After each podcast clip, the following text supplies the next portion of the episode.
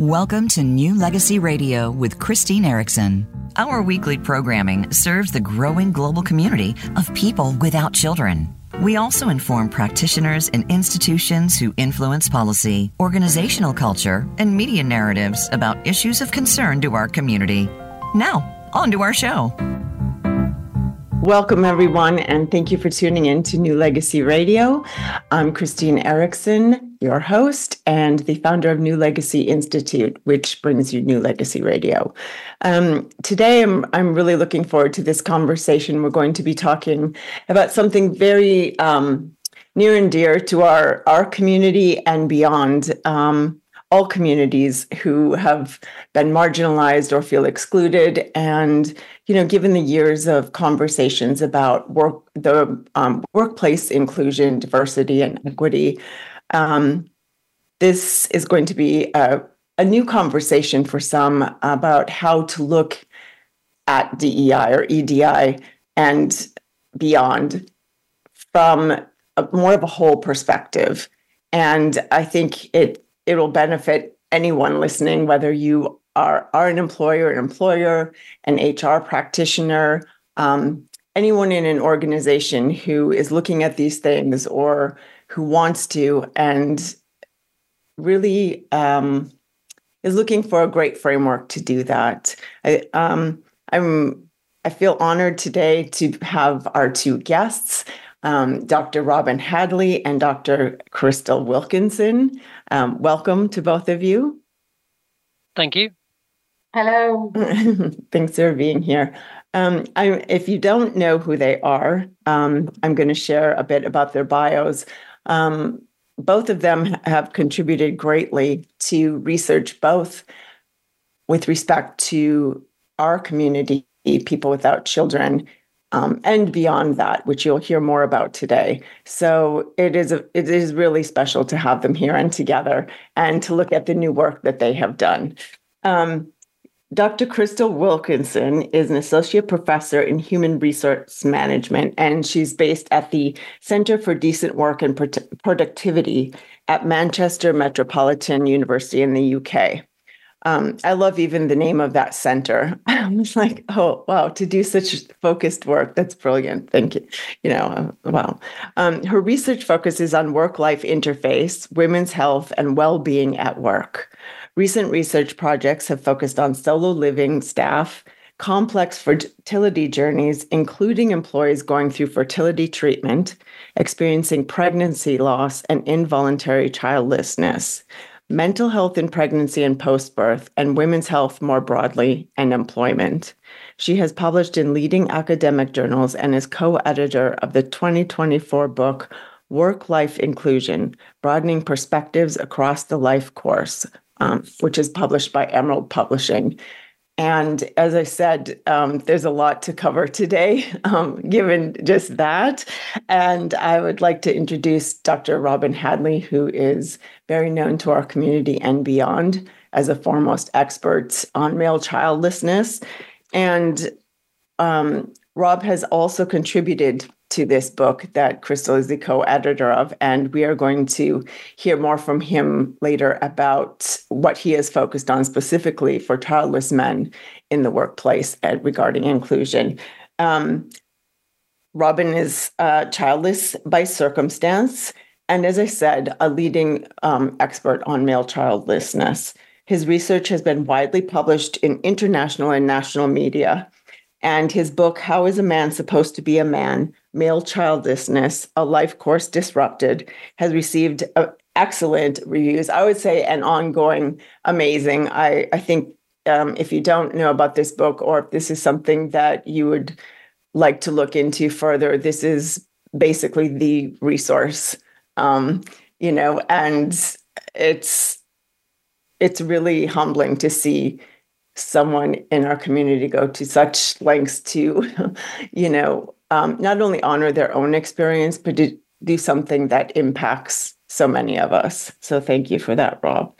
Um, yeah, what can I say? He um, he has done so much, and if you go and read both of their bios, you will learn much more about them. And Rob, I always love how your bio has um, how, where you're from and how you started. I I appreciate that. So do take do take a look at that. And you know, um, as I shared, what Krystal covers alone in her research is, uh, you know, the breadth of it is impressive and it relates to so many things that we talk about on this show and that so many people live every day. So again, welcome. Thank you. And uh, you know, I, Krystal, I me- I mentioned your book that was recently published, and you know, maybe we can start with how did you how did you come to the point of this book now? Um, your background and you know your work fo- focus is is so has such a breadth without being broad in the sense of you know not being in depth which is with i always find so amazing when when i read anything that you put out and um yeah i'm just so curious about that journey and and your your insights as you have um you know evolved in your own work Thank you. Um, I'll take out a leaf out of Rob's book um, and then just sort of state, say where I came from. so my background was um, operational human resource management. I worked as a human resource management professional. Um, and hand hold my hands up. You know, none of the issues that I really research now were on my radar, and that's because they're not in the dominant narratives from our, you know, or the have haven't been historically from the textbooks, from the courses that we've studied, from employment legislation in the UK, um, from our professional body. You know, there's these these issues that are just kind of overlooked, silenced, not on people's radars. Um, so when I transitioned into academia, my PhD was on um, solo living managers and professionals who um, don't have children, because um, I, I was interested in work life balance, work life conflict, work life interface. But all of the narrative in the academic literature and in organisation policy was a very, very narrow definition of life. And it was work family. And it was work family, i.e., parenting of small children. Um, and so, so, there's a lot that was just kind of missing. And in the years that have intervened, it has uh, expanded a bit. We're seeing more about care responsibilities, you know, people looking after older or sick relatives. You know, there, there are some some other kind of um, elements that are broadening, but it is still predominantly when we look at the literature and we look, at organisation policy and practice focused on parenting children. Um, we did we did another study in the pandemic of people who live alone and don't have children, um, and there was a lot that came out then just around organisation practices, adaptations to the pandemic that were just not thinking about people other than parents of young children, um, and kind of the, the needs of one group you know, by catering for the needs of one group, you can sometimes forget or overlook that there are, you know, there are different people in, in, in the organisation who sometimes uh, their needs are being sacrificed. Um, so my research since then has kind of spanned it, spanned other topics that are really, um, again, just ignored. I've been, I've been talking about absent narratives um, so leading on from people who live alone, um, I was interested in relationship formation, trying for, for a family before you get to the point of having children. So realise that there's no one really looking at fertility treat tests, fertility treatments, pregnancy loss. There's more, more, more is coming on, on these topics, but at the time, not a lot. Um, and perinatal mental health is my other specialism. Um, because again, you know, we know a lot about maternity, but not about the complications of maternity, which can include pregnancy loss, but also mental illness. So uh, the book really is, um, I, I, do try and do a lot with my research about informing policy and practice and working with organisations.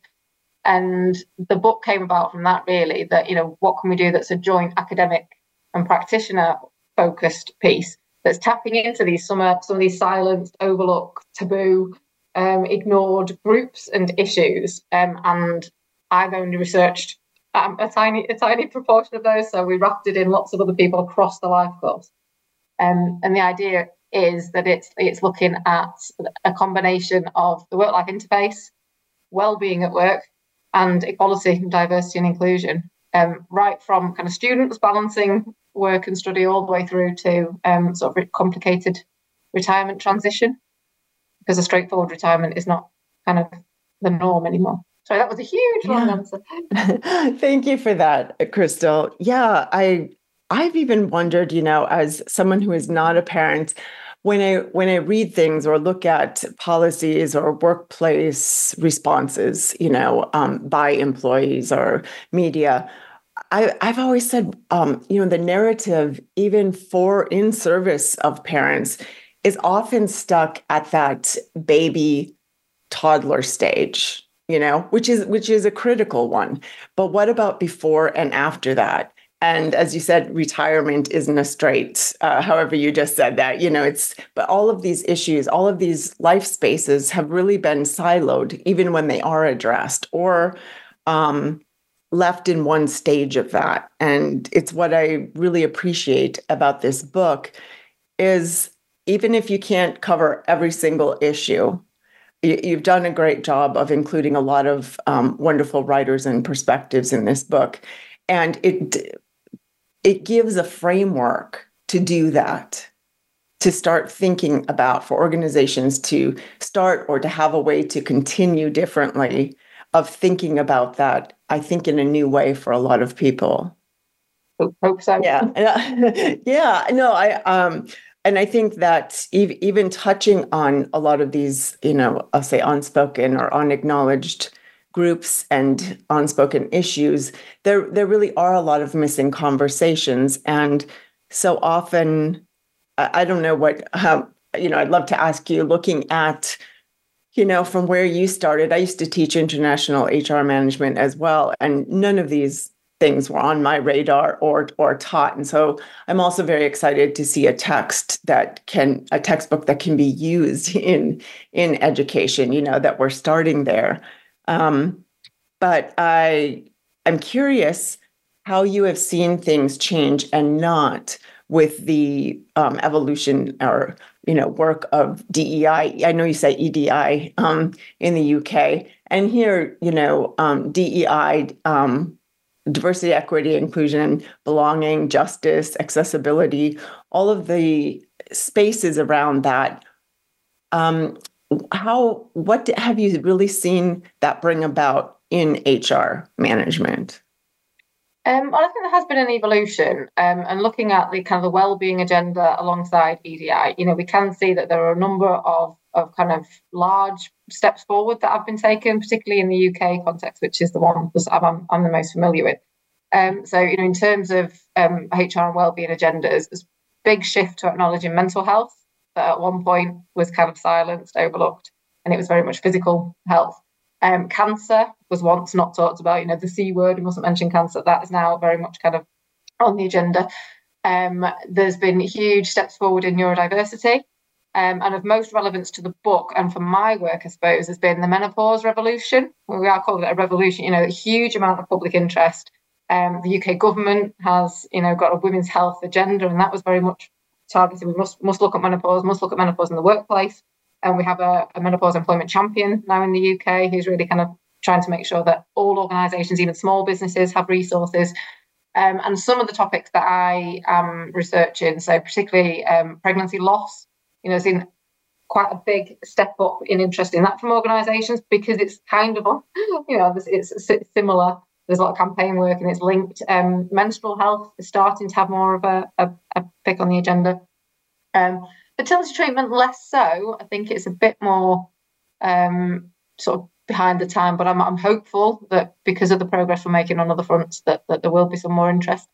Um, but you know, my PhD was on solo living single people. I've been, you know, trying to get people to speak about that, and there's been far less interest in that. Childlessness, uh, you know, there might be policies on fertility treatment and pregnancy loss, you know, which which might be part of a pathway to childlessness, but um, the, you know, the, the the, the not necessarily. I don't see. I'm not seeing as much interest, as much um, targeted policies provisions. You know, we. I, I've written journal articles where you know recommending that organisations take some actions, but we haven't really got those actions that have been tested to say. So we're suggesting things that might be helpful, but what we need right. is actually organisations to do it, and then some yeah. evaluation of what's what's helpful and not. Yeah, both. I'm curious, both within the work environment and you know national policies that um, you know looking at things from kind of the top down or starting with the family and then from there seems to be there seems to be an opportunity to look at it really starting with the individual. Like we all have that in common at, at some point. I mean, we, we come into the world as individuals. And I don't mean in an individualistic way, but as individuals, and particularly from your perspective of, um, you know, the life course, all of these different things that we live and let alone how we live them differently and in, and from different circumstances or within different circumstances um, if we really looked at that and rolled it up into that I, I mean, what do you think might be different? I mean, I think that's what you're getting at, obviously, with your approach in this book. What what do you really hope um, or see as being influenced? You know, in terms of shifting that perspective as one as one angle. I suppose it's just ideally just opening people's eyes, um, people in decision making um, positions in organisations, so HR departments, line managers, in particularly that people's non-work challenges are diverse and they will change over time. Um, mm. And that you know we don't need to just go on what we've got a policy for. Um, when that policy is informed by what legislation says is a protected characteristic or you know issues that we should be considering and just to, to talk talk to your staff you know the demographics of each workplace are going to be different there might be staff networks you know try and say what are the issues that that are uh, are you know are common you know that you'd, you'd like to see some awareness raising about uh, what policies can we put in place that will benefit everybody you know, flexibility, right. things like, you know, job crafting, you know, things that, that could could be used by anybody without it having to be just because you're a parent or just because right. um, you've got a disability or whatever it is.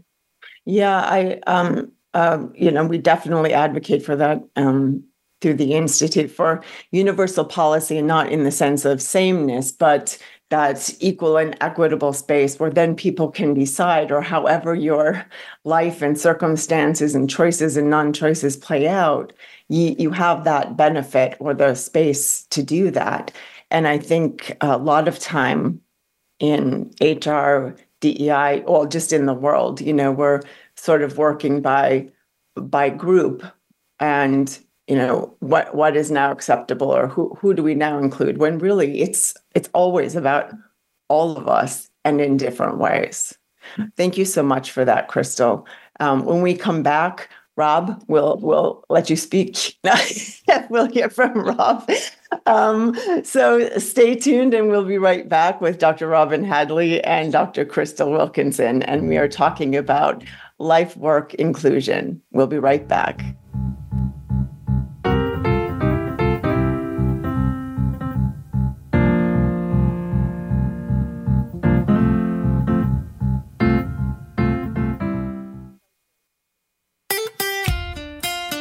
Voice America at facebook.com forward slash voice America for juicy updates from your favorite radio shows and podcasts.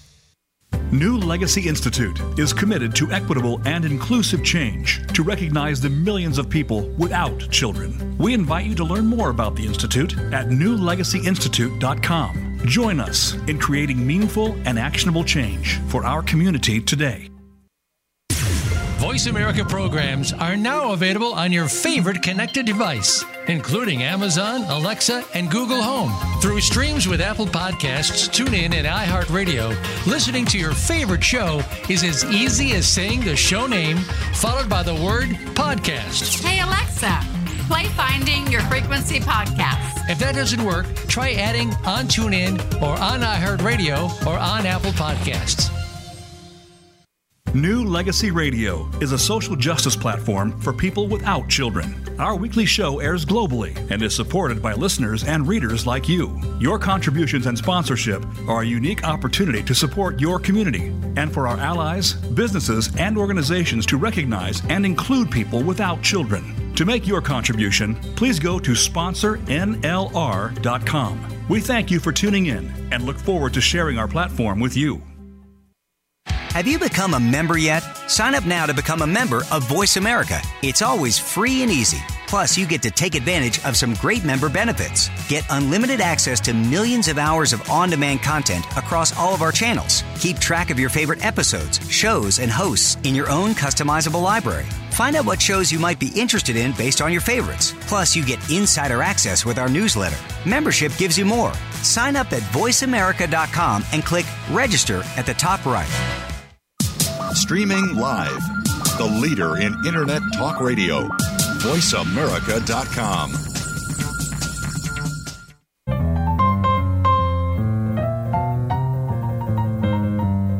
This is New Legacy Radio with Christine Erickson. Now, back to the show. Welcome back, everyone. Today we are speaking about um, life work inclusion and looking at employee experience, not only from the diverse ways that we experience our life stages and circumstances, um, but the whole spectrum, you know, of the time that we spend in employment or just the, just the range of people coming in at different places in their lives. And how do we best include these? In policy, in culture for organizations. And we have the honor of speaking with Dr. Robin Hadley and Dr. Krystal Wilkinson today. And we've been discussing um, the new book that, that Krystal co edited. And Robin also um, contributed a chapter to this book. And as I uh, said earlier, he is a foremost expert on male childlessness. So, Rob, do you want to share a bit about, you know, your your own work and research, which, which has done so much for our community and for childless men, bringing that issue really into rooms everywhere, which we uh, deeply appreciate. And um, yeah, what you want to highlight about why you contributed this and you know, just the acknowledgement too to you, Krystal, that it is included in this. I think that is a that's significant in and of itself that there's an HR textbook with the chapter on male childlessness. Absolutely, yeah. So well done, Krystal, for uh, getting me to work and, uh, right. and uh, uh, write a chapter because I'm really good at not working uh, and drifting off. Uh, so congratulations on your HR skills in getting me motivated. Uh, why I uh, really got into this is uh, it's all about me. Uh, really, I was. What really, we like to hear. Nice. Yes, it's all me, me, me, me. um, yeah, in my 30s, I was really broody uh, to become a dad, and I didn't become a dad for circumstance. Uh, lots of circumstances, really, and a lot of people don't become parents through circumstance rather than through uh, infertility. But they're not uh, got the quite the same profile as that medical clinical uh, driver and uh, media coverage. And uh, I, I started training as a counsellor. I did a MA and had to uh, do something experience. And I said, you know, I was really broody in my 30s. And uh, my supervisor said, well, I've never heard anything about that. Do that. And that's when I found out there's really nothing about like the men's experience, what they felt, what they thought around childlessness, and uh, particularly about wanting to be a dad. Um, not only were there not the the personal stories, but there weren't any sort of structural or academic things around it. Lots around women and uh, what that meant for women and the good things and the bad things and everything in between in different positions. But for men, it was not that much. So I was really interested in that. So I interviewed some men ar- around that. And the, the great thing for me was I found out I wasn't the only one who was really, really mm. broody. Mm. Um, and so that, so that was good. And then I did a MA, an MSc, looking at levels of broodiness to find out whether actually that sort of myth that women are broody and men aren't bothered mm-hmm. was true. Mm-hmm. There's not much science around that, although Pew Research Science uh, Center has just come up with something around that. You know, a few years late, guys, but you know, crack on. Uh, well done for catching me up. Oh, that's that's so big-headed, isn't it? I'm sorry, but Robin, I, I always, uh, I'm always going to ask you this, especially for the, you know, for um, listeners who might not know the exact context of broodiness, um, do, do, you want to say a little bit more about that? Because I know it's in you know your t- your titles and things like that, and it's so apt. But it's um, in here in the in the U.S. It's not always even within research. Right. It's not a, a, a common term that leads at, to the degree that you use it and that it is in other places. So I've okay. always wanted, I, I always forget to ask you that. So do you mind? No, it, it's fine. And now I've got to invent a definition on the hoof. Uh, it's the emotional uh, and structural desires around wanting to become a parent. Thank so, everything around that. So there are structural desires, you know, uh, what mm. society expects of you. So when I was, I'm 64, and so when I uh, was growing up, the expectation is, as it is with a lot of men and women, you know, I was going to leave school, uh, get a job, get married, and become a parent. Okay, so that's sort of structural thing, but then there's the emotional side of it as well, uh, driven from inside, like a biological urge that is expressed through sensation, but also through thought. So that's that's the broodiness, the desire to be a parent, in all its uh, spectrums that that cover. Uh, Thank you for that. I really appreciate that, and you know, discussing it as a structure as well, because I think, you know, uh, sometimes it's just words like broody, moody, you know, and it can be passed off as a, kind of a singular um, element of that. So, thank you for that. Uh, that's fine. And yes, I find that if that was true, that women were broody and men weren't bothered, and found out it wasn't uh, true. But it's really interesting why societies don't want to hear around about the male side of that things. And is it just linked to uh, society doesn't want to see men as being vulnerable? And certainly men don't want to be seen as being uh, vulnerable. And that causes all sorts of issues related to health and mental health and physical health and for employers as well in the sort of backwash in men's attitude to work that they will do dangerous things and risky things, which may not benefit the employer in the short or the long term. And then I did a PhD looking at older childless men and their journeys to childlessness and the impact of childlessness.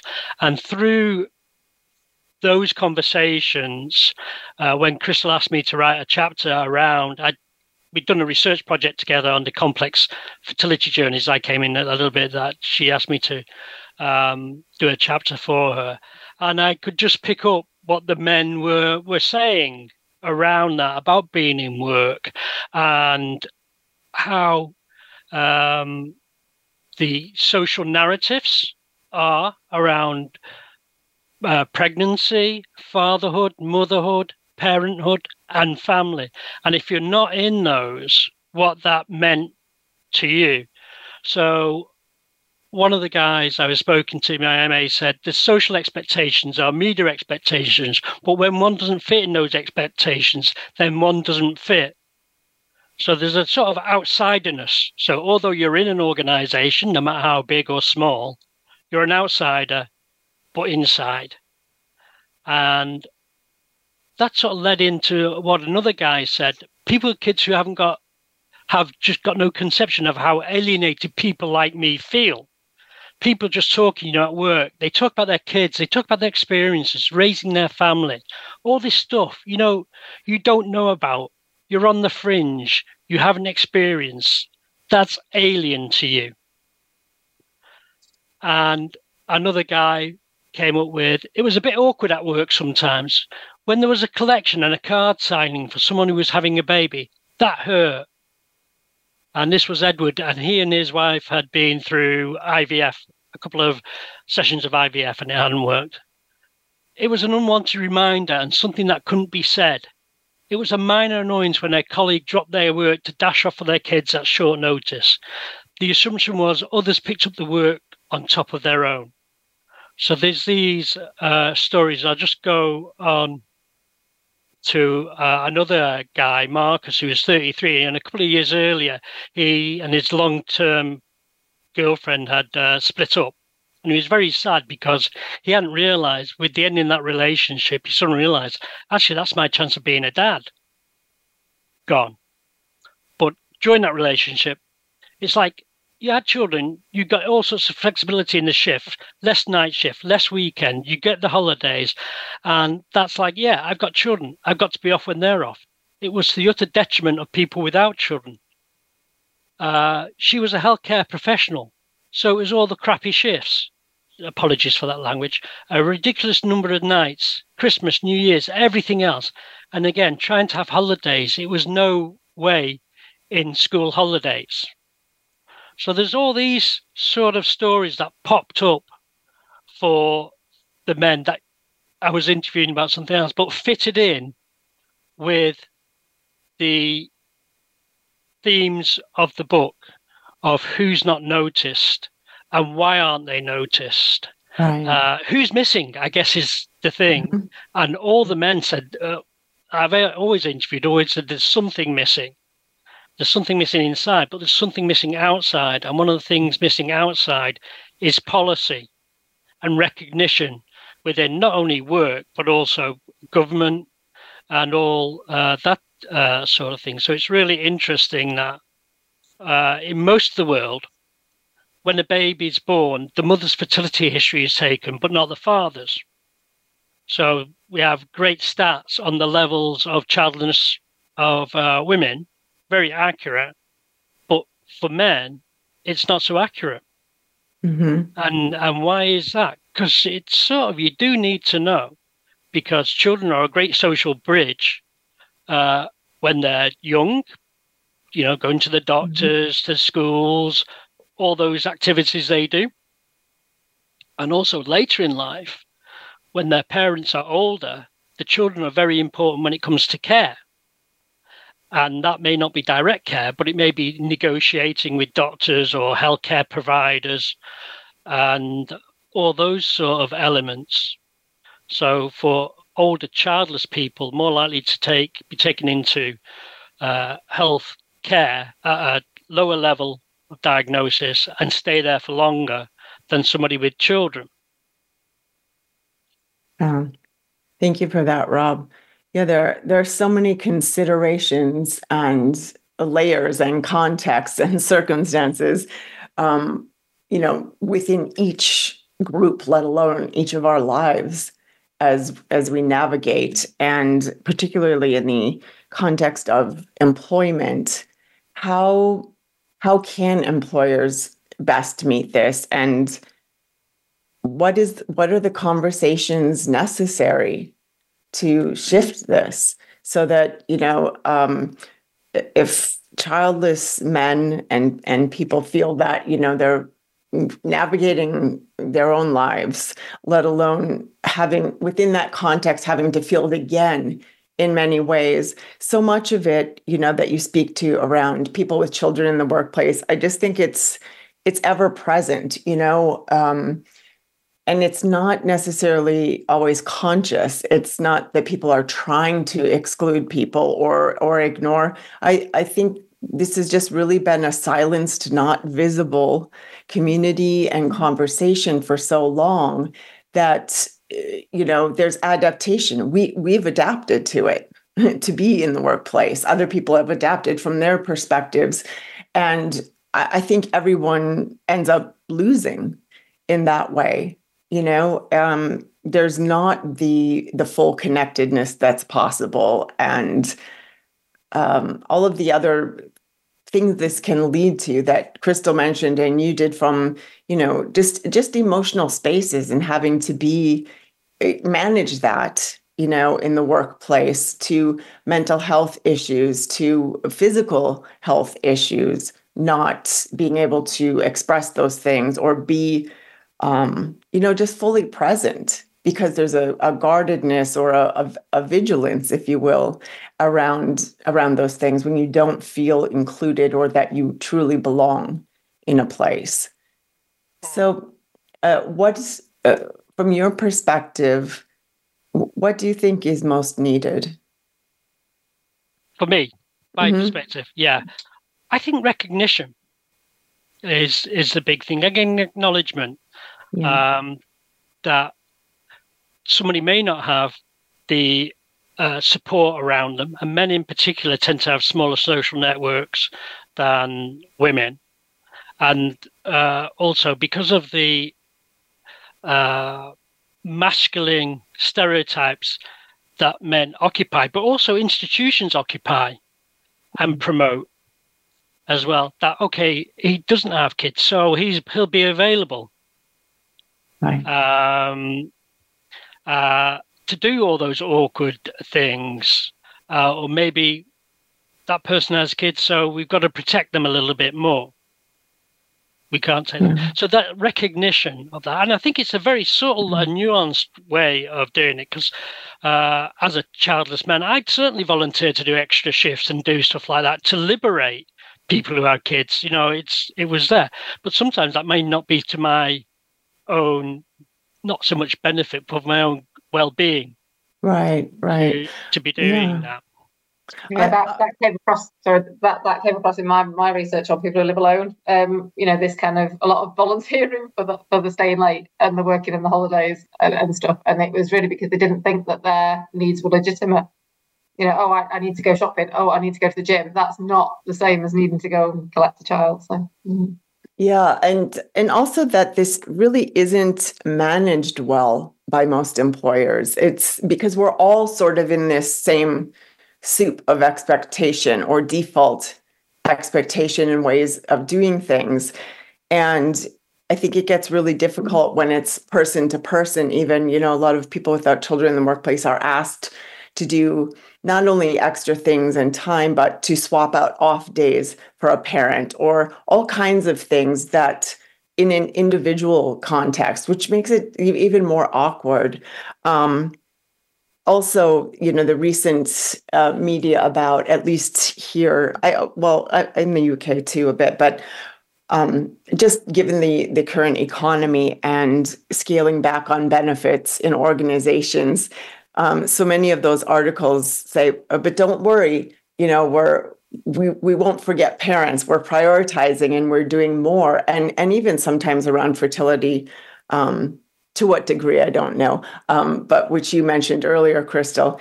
And I, I find that concerning in that, you know, really missing valuation, let alone acknowledgement of all employees. Because what is the message there?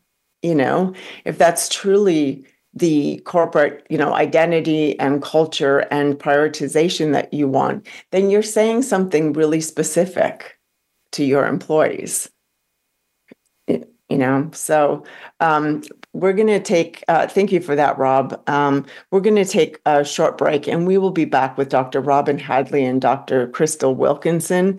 We're talking about life work inclusion and looking at what employees truly need through the life course we'll be right back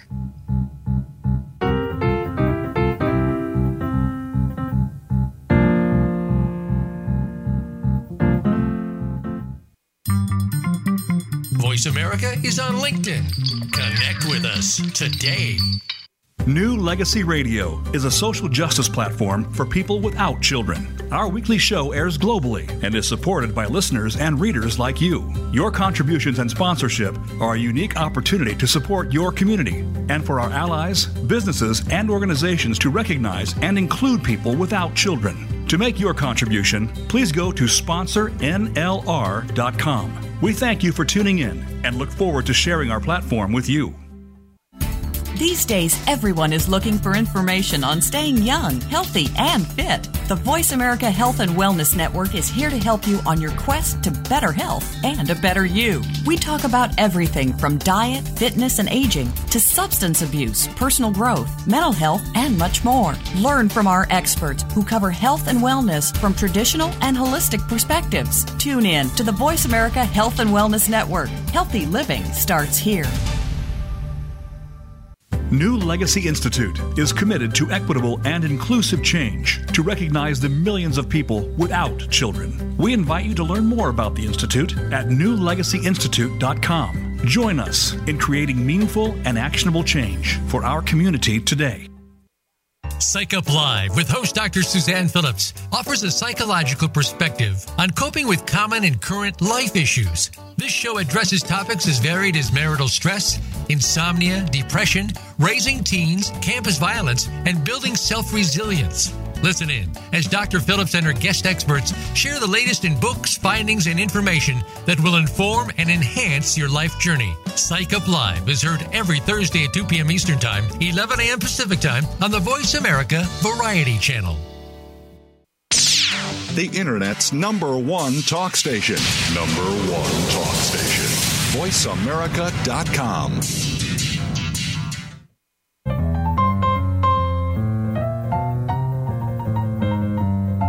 This is New Legacy Radio with Christine Erickson. Now, back to the show. Welcome back, everyone. Um, if you've been tuning in, uh, I hope you're still here and listening to Dr. Robin Hadley and Dr. Kristen Krystal Wilkinson. We were earlier talking about Chris names, and so then I, there I did it, Kristen. Um, I have to, I always have to make at least one name error in a show, or it's not it's not New Legacy Radio. So sorry about that, Dr. Krystal Wilkinson, and we are discussing life work inclusion and the life across the life course, which um, I'd love I'd love you both to say a little bit more about that too. Um, and I know that you have some great recommendations uh, for organizations, for practitioners. And so maybe we can start there and continue from Rob what you shared about, you know, what is needed for childless men and the, when you spoke to acknowledgement, recognition, and the nuanced ways that might be necessary how to do that. Um, what what else would you want to speak to? Um, well, I think we can speak to a number of things, like discrete activities that organisations can take. And I'm using childlessness as the specific example here. But what we found in the book, like the conclusion of the book, is sort of implications for practitioners from insights across the book. And a lot of the same things were coming up time and time again. Um, and I think we're moving away from the idea that you need a policy on everything. Um, and you need, you know, um, you know particular complex decisions around a particular issue. Um, it's more around um, having that conversation in the workplace, opening a narrative that people c- can connect to. So when I was studying um, fertility treatment, you know, there's a lot of people that were saying, you know, I typed IVF into the company intranet and there was no hits. You know, it's kind of trying to avoid that, that, that there's not issues that you just don't know whether you can talk about or not, where you don't mm-hmm. feel, as Rob said, outside you know that my issues don't belong. I can't talk about them. Nobody else is going through this. Um, it's silence. It's taboo. And so i think one of the ba- very basic steps that any organization even tiny organizations with no resources can do is just a bit of awareness raising. Um, and a lot of in the uk i don't know if it's the same in america but a lot of hr departments will have like um, a calendar of awareness weeks mm-hmm. and awareness days um, mm-hmm. whereby they'll put something on the intranet or they'll do a blog post or they'll put a poster up or they'll organize a little tea or something, you know, and raise a bit of money, signpost to a charity. That gets the narrative started. If someone types in into your intranet, there's probably at some point a blog post or a hit or something that mm-hmm. can just signpost to external charities, external organizations, your your community. Um, we've got World Childless Week. Yeah, um, I know World know, Childless Week has done has done more on that, um, which has been really great. Yeah, in companies yeah, so, and organizations. Yeah, so you you don't need to be an expert. You know, the, the HR department doesn't have to be an expert in everything with a policy and everything. Line managers don't need to be experts in everything. But there's just something that you can signpost people to for more information. Um, if there's sufficient levels of interest and you're talking to your staff, you're talking to any established networks that you might have. So a lot of companies will have networks, parents and carers, networks based on LGBTQ plus, um, networks on race, networks on disability. You know, there's, there's collectives of people. Um, you know, you can sound them out about some of the issues. You know, and, and are there any um, issues that they think are missing? Um, and are there any communities of people who might want to share the stories, might want to write a blog, might want to offer a bit of peer support to other people? And you start to establish this this community that people can go and talk about. That's in a bigger organisation. Mm-hmm. Um, manager training, and again, manager training does not have to cover every issue. Um, you know, we don't need, I don't think, manager training on childlessness in the workplace. You great if you're a big organization and you've got loads, you know, but have it in your wellbeing training. Have it in your EDI, DEI, whatever the letters the letters are um, training. Um, you know, where you're talking about non-work needs. Use use some of your examples of a flexible working policy or giving somebody flexible accommodations for not childcare reasons. You know, just use subtly get these issues on there. If you're talking about mental health struggles, use somebody coming to terms with childlessness as an example of why somebody's struggling and then you go through the same way that you would support anybody who was struggling with their mental health. I love I love that um, offer. Uh, I think that's a great way to bring things into the room and into the conversation with without. Yeah, I love that suggestion. That's great. So it's, it's things like that. Um, you know, signposting to supports as well. So if you're acknowledging World Childless Week, you know, or something, then signpost to all the internal resources that you've got around mental health, that you've got around grief, that you've got around feeling lonely or isolated. You know, there might be employee assistance programs, there might be counselling services, you know, things that you can make the connection in people's in everyone's mind that that experience might make people sad, make make people depressed. you know, so so it's kind of I think it's it's, it's kind of pointing externally to the organisation, to specialist organisations, pointing internally to what resources we've got, making the connection mm-hmm. in people's head between some of these issues and identities that maybe weren't on our radars, maybe we don't mm-hmm. understand, maybe we've not been through personally, and what it feels like. You know that it might be linked to, to, to mental health, that it might be linked to um, I know financial issues for some people on some of the, some of the stuff. So we know that like fertility mm-hmm. treatment journeys, you know, that they can be incredibly expensive um, and, and, things like that. So people can, your financial well-being can be a concern. Um, social well-being, you know, whether you feel an insider or an outsider, whether you feel you can bring your whole self to work, you know, all, all of it, make, mm-hmm. just make those connections with people. I think a lot of that is quite low cost. It's quite, mm-hmm. you know, easy. um, right, but yeah, right. and I, I always come back to the fact that I was a HR practitioner and none of this was on my radar. I, I don't I don't blame anybody for not having thought about it. You know, right. I think it's, it's yeah, but it's not. I don't think mm-hmm. it's intentional. Um, but I think we've made huge progress on a lot of issues. Of suddenly, wow, we're talking about menopause. Wow, we're talking mm-hmm. about neurodiversity. Next, mm-hmm. wow, let's talk about childless and single people and you know different. than the next thing that that we, that we can start. Um, yeah, and I, and I, I love what comes out of a lot of this is or, or you know depending on the approach is communities that are you know making so much headway around workplace um, uh, circumstances and, and policies as needed uh, usually it comes that we all come out ahead for them you know, um, with them with these changes. The disability community has done so much in this way. Um, things that they're highlighting about um, disability, neurodivergence. If you if you or diversity if you look at at those things even someone might not be aware they need that or it's a part of that that changes and it helps other people and i think that's uh, partly what you're speaking to in this approach. I think there's that um, what you spoke to, Rob, that that need for acknowledgement. You know, I think it, all employees need to be valued. Our lives need to be valued yeah. and and seen in that identity space, and then that real humanity of things that lead to grief. I mean, certainly we can have different experiences, but we can understand a space of grief or financial concern or the things that you mentioned, Krystal, that I think really humanizes and connects us or potentially does differently than yeah. when, yeah. Sorry. I was going to say, I was speaking to somebody who was talking about menopause, you know, and mm-hmm. workplaces around menopause. Um, and she was saying that, you know, if so adjustments, reasonable adjustments, um, or accommodations, flexibility of, of how what you where you work, how you work, if that was available to everybody, and everybody routinely took up it, it would benefit even the groups that that we are doing provisions for. So, yes. so we know we know there's a huge body of literature that there is a motherhood penalty, you know, and that there are people are you know disadvantaged for taking flexible working for parental reasons because they're not as visible in the office. Maybe you know people think they're not committed. Um, so you know, I think if we extend what we offer to parents to everybody and we encourage everybody to take it, then it helps the parents as well. you know what I mean? That, you know, they're, yeah. They're for, take, for taking this stuff. So I think, I think it, it, it, it's a no-brainer. It's in everyone's interest. Yeah, exactly. That's that's that's our perspective as well, and I think there are just so many, um, you know, sort of uh, mythical um, ideas around you know that if we do something for one group then it's going to take away from the other um, and you know, I think that actually discussing these things only in siloed ways is what does that. It separates and it, it has organizations looking at full resources for each of these. Um, not that long ago in California, they were discussing a um, a paid leave act and to include people without children and not not in that specific language, but to to include include us.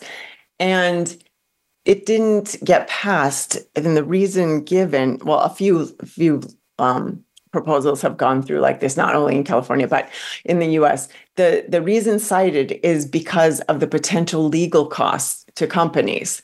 Now, I listen to that and I think, okay, but there are always first of all, we're a highly litigious society, so like they're like that is an inevitable part of doing business here, sadly.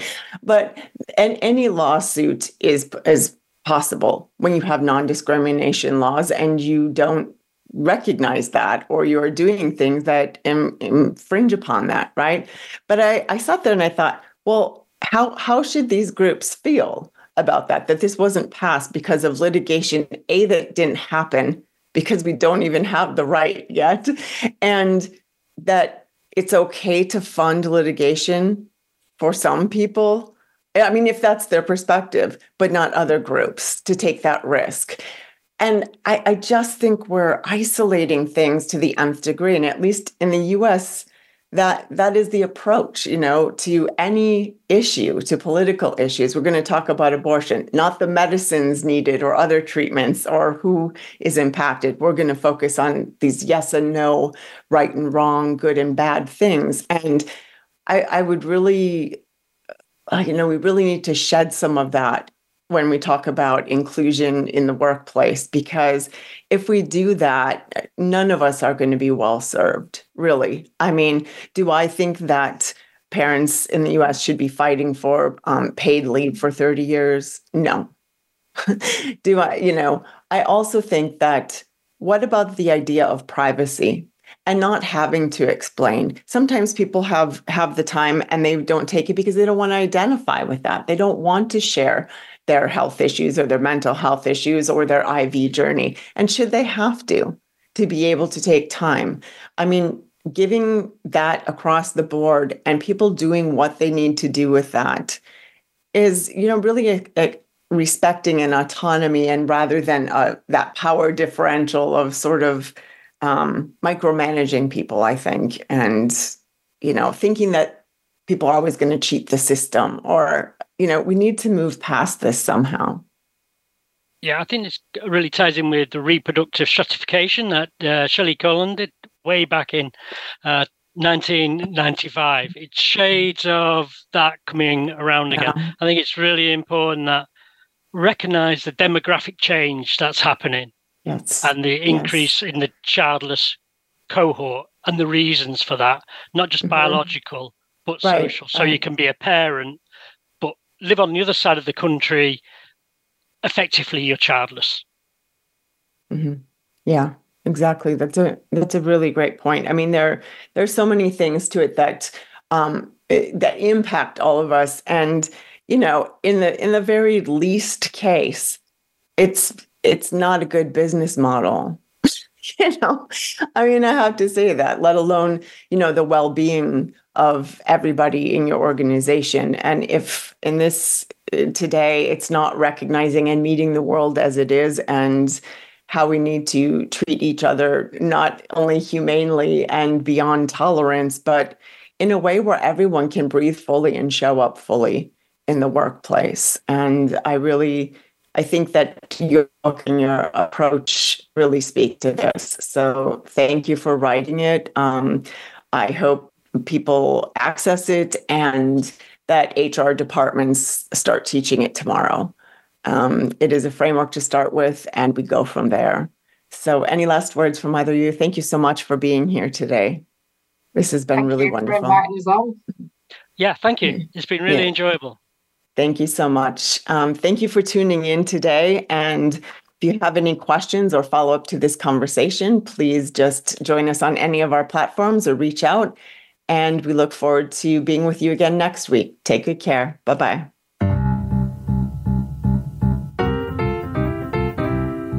Thank you for tuning in to New Legacy Radio. We hope this show has given you thoughtful context and insight to better connect with our community. For more information about the Institute or to share your questions or comments, find us on any of our social media platforms or simply go to newlegacyinstitute.com. New Legacy Radio, Tuesdays at 10 a.m. Pacific Time on the Voice America Variety Channel.